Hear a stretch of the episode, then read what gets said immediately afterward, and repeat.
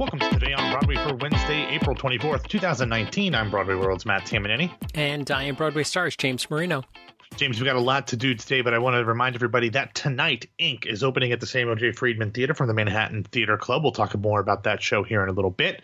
And also, yesterday, the fundraising total from Broadway Cares Equity Fights AIDS's uh, Easter Bonnet competition was announced.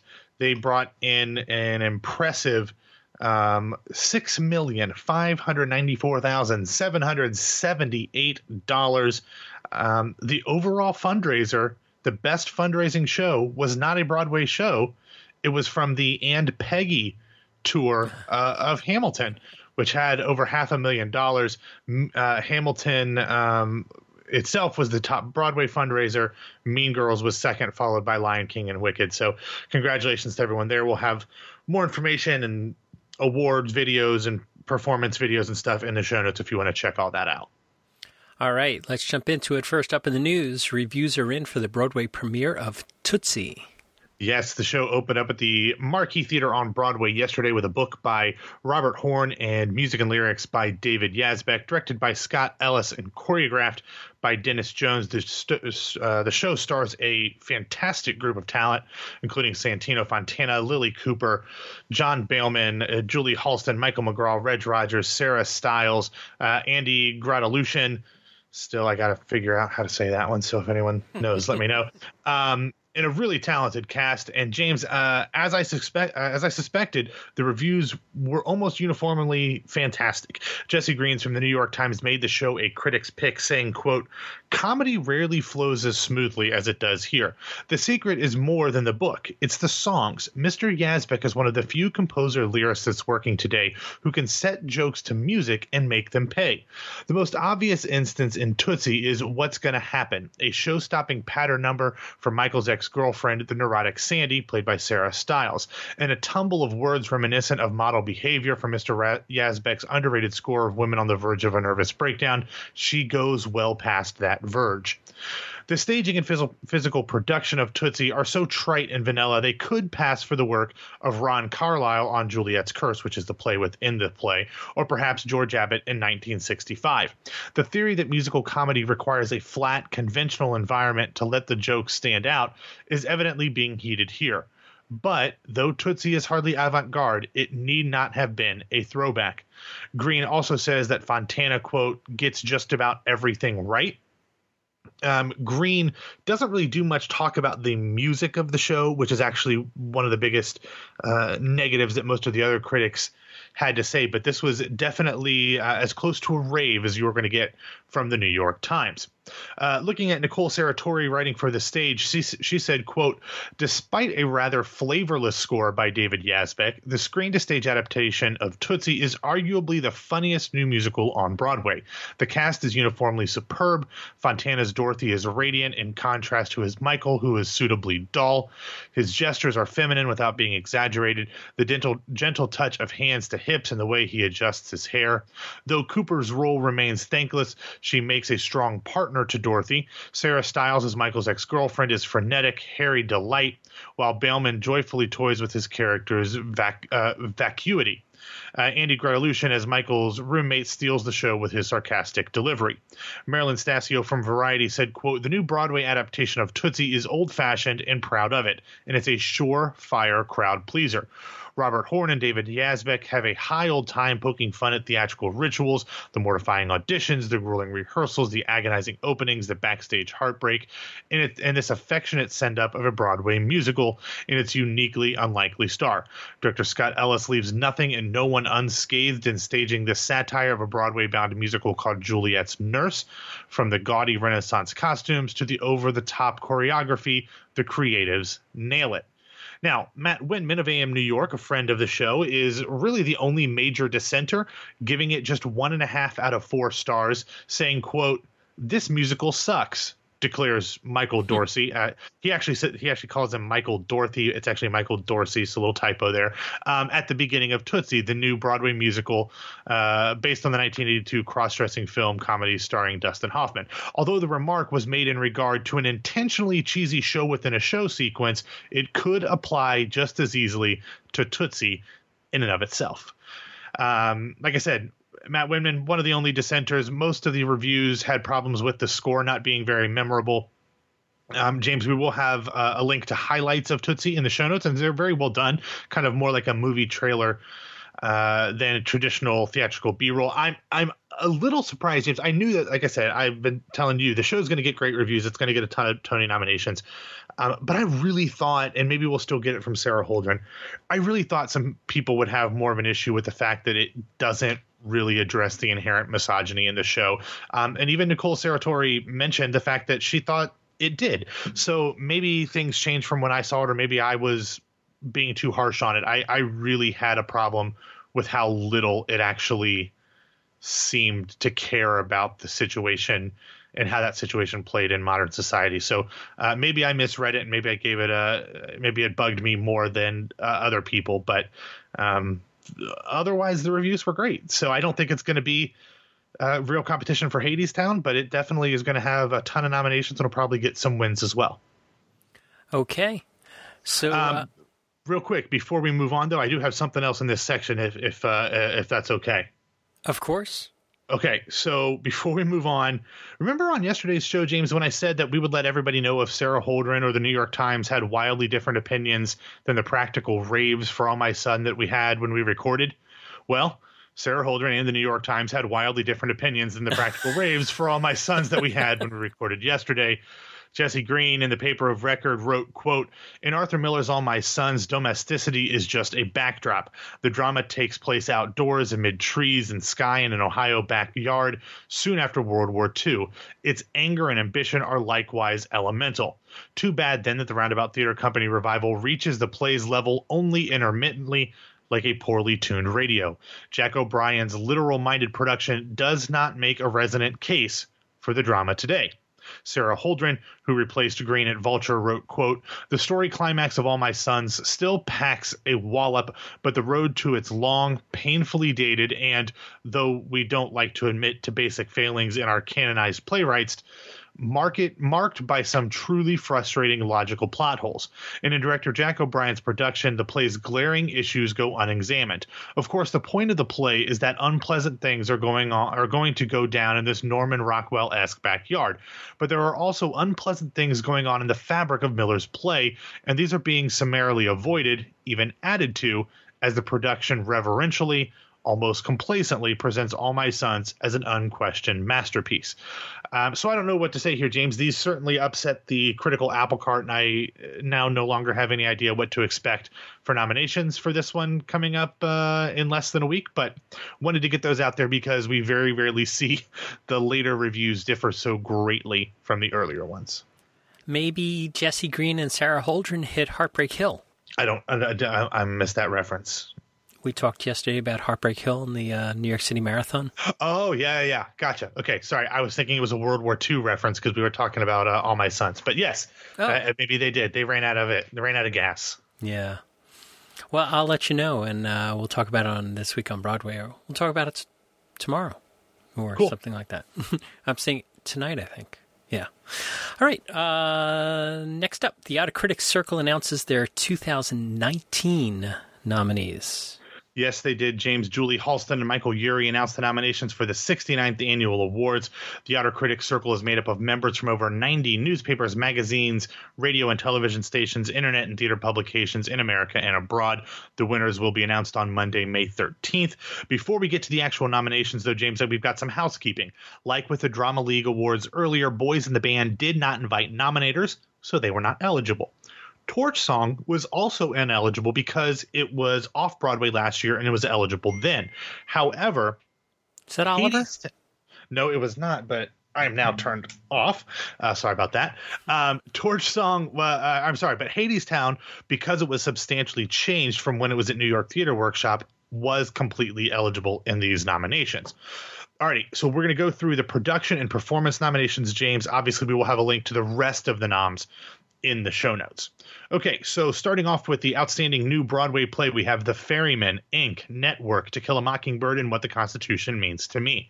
Outstanding new Broadway musical, Be More Chill, Hadestown, Head Over Heels, The Prom, and Tootsie.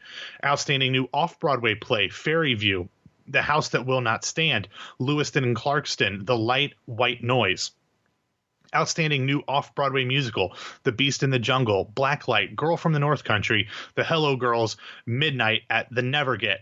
Outstanding revival of a play. This is for both Broadway or off Broadway. All My Sons, By the Way, Meet Vera Stark, Juno and the Paycock, our Lady of 121st Street, The Waverly Gallery. Outstanding revival of a musical, again, Broadway and off Broadway. Carmen Jones, Fiddler on the Roof in Yiddish, Kiss Me Kate, Oklahoma, Smokey Joe's Cafe. Moving now on to the performance categories. Outstanding actor in a play, McKinley Belcher III for The Light, Bryan Cranston for Network, Daveed Diggs for White Noise, Bill Irwin for On Beckett, and Jeremy Pope for Choir Boy. Outstanding actress in a play, Glenn Close for Mother of the Maid, Edie Falco the True, Glenda Jackson, King Lear, Mandi Masden for The Light, and Elaine May for the Waverly Gallery. Outstanding actor in a musical, Brooks, Brooks Ashmanskas, The Prom, Reeve Carney for Hadestown, Damon Daunno for Oklahoma, exclamation point, Santino Fontana for Tootsie, and Steven Skybell for Fiddler on the Roof in Yiddish. Outstanding actress in a musical, Stephanie J. Block, The Cher Show, Kelli O'Hara for Kiss Me Kate, Beth Leavel, The Prom, Anika Noni Rose for Carmen Jones, and Mare Winningham for Girl from the North Country. Outstanding featured actor in a play, Bertie Carvel for Ink, John Clay III for Choir Boy, Hugh Dancy for Apologia, John Procaccino for Downstairs, and Benjamin Walker for All My Sons. Outstanding featured actress in a play, Joan Allen for the Waverly Gallery, Stephanie Berry for Sugar in Our Wounds, Fionnula Flanagan for The Ferryman, Harriet D. Foy, The House That Will Not Stand, Celia Keenan Bolger for To Kill a Mockingbird.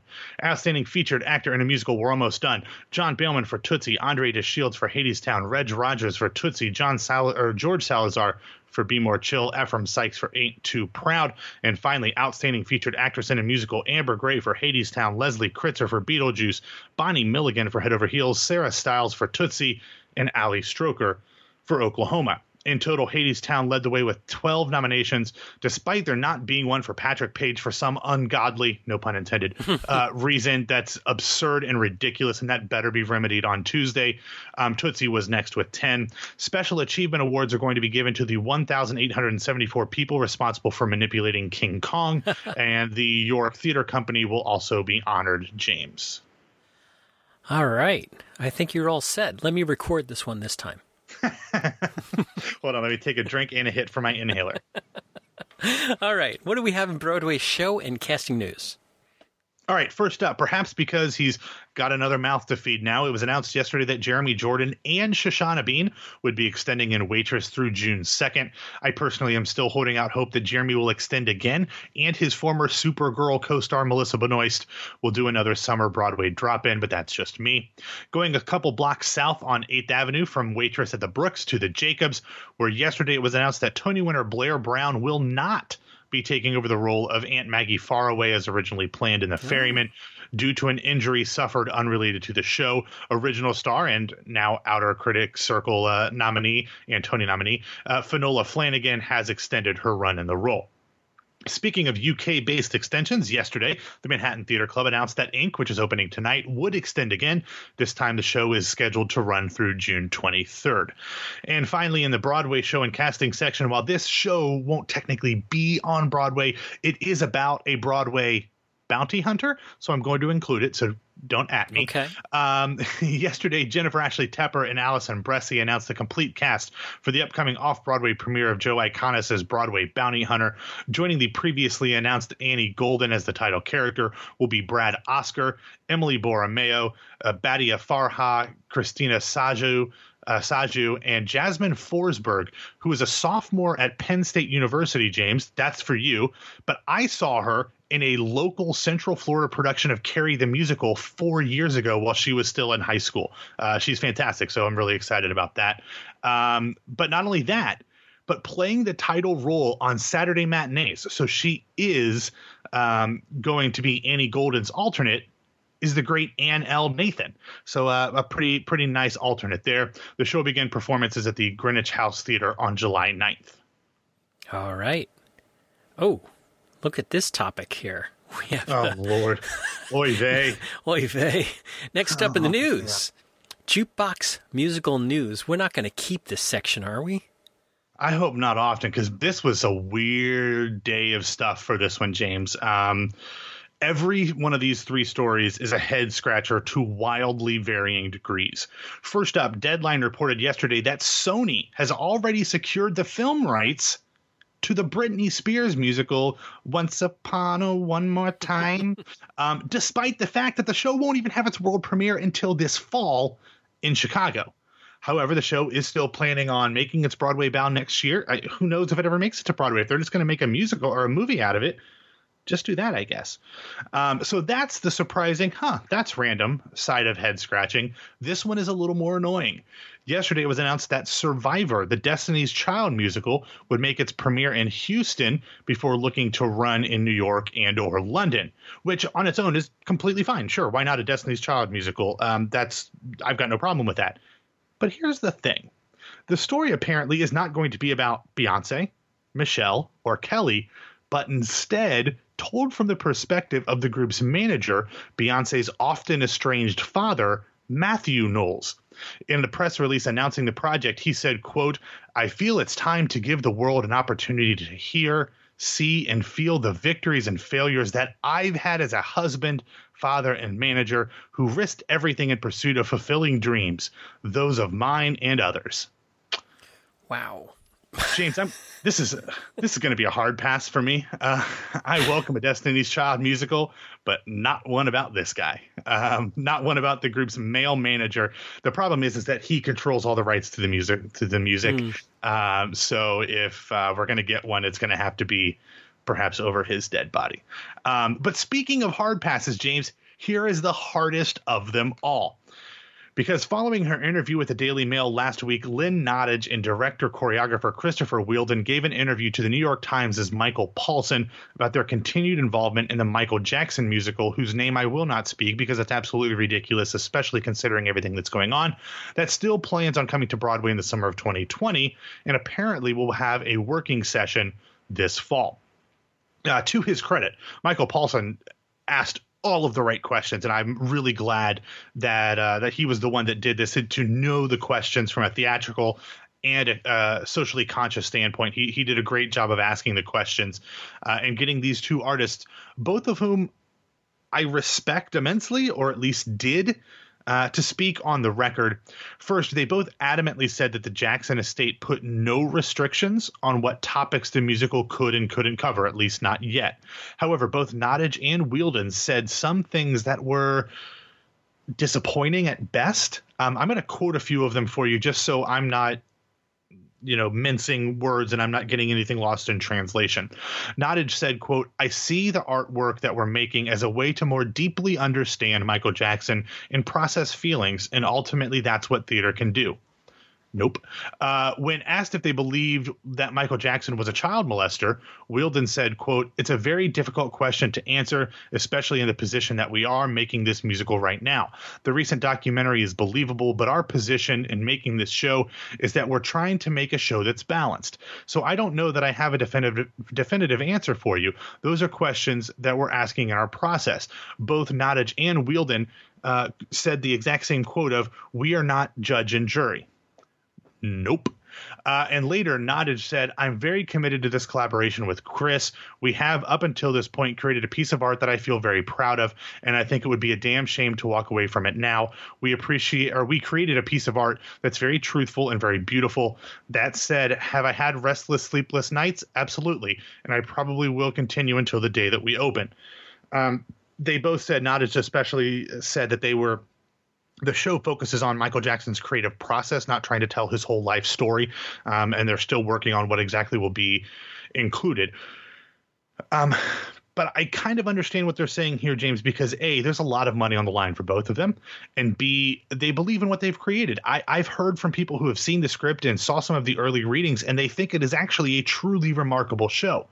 But no matter how balanced or how thoughtful this show is now, after the documentary, after so much more attention has been paid to this, it will inevitably be seen as honoring Michael Jackson, um, somebody who I think most you know level-headed folks have no interest in honoring. Uh, and I would have hoped that artists of Nottage and Wheeldon's character and talent would have realized that this is not the time to be honoring somebody who is so credibly accused of such horrible things. So I don't know what's going to happen with this show. It just seems like this press offensive is probably the least well advised thing in the history of PR. Well, that's an exaggeration, of course, but you know what I'm saying. So, if this were a Hallmark movie, uh, okay, the Hallmark movie not being the Michael Jackson thing, but the Hallmark movie, the main characters are Lynn Nottage and Christopher Wheeldon uh, in their struggle to write this show. They're in the perfect position to burn down the house. well, in the Hallmark movie, they're always in a, a very quaint local village that really loves Christmas. Um, but yeah, beyond that, sure, yeah, this is the time to make the change and uh, Lori Loughlin won't be in that Hallmark movie. No, no, no, no she won't. I was thinking we could take these uh, three musicals: the Britney Spears musical, Destiny's Child's musical, and the Michael Jackson musical, and uh, we can put it uh, in residency at the uh, at the Lunt for two performances each. Uh, you know fit- what's crazy? Oh, sorry, go ahead. I interrupted your joke. No, no, no. Just fit it in, in between Mel Brooks and Morrissey. You know. yeah, I just it's just crazy. Out of these three shows, the Britney Spears one is the one that I'm actually most interested in seeing. It's like, the least. It? It's the least crazy. It's going to start Nathan Lane. It'll start Nathan Lane as the stabilizing force after Titus. Uh, seriously, like, how is the Britney Spears jukebox musical the least crazy of the three bio musicals? Although I will say, I have heard phenomenal. Like uh, the cast um, who has been involved with readings of, of that show is top notch. Uh, some really great folks. So uh, young Broadway uh, up and coming stars. So I'm excited to see if any of them continue with it in Chicago. All right, is there a role in there for Ben Stein? well, I right. don't understand that at all. See, we got past 20 minutes again. This is the problem. Where are we going with former Richard Nixon speechwriter and economic advisor Ben Stein? Wasn't wasn't he in one of the Britney Spears videos? One of those uh, playing a weird character. Not that I remember, but maybe. I, uh, who knows? All right, why don't you get us out of here? Bueller.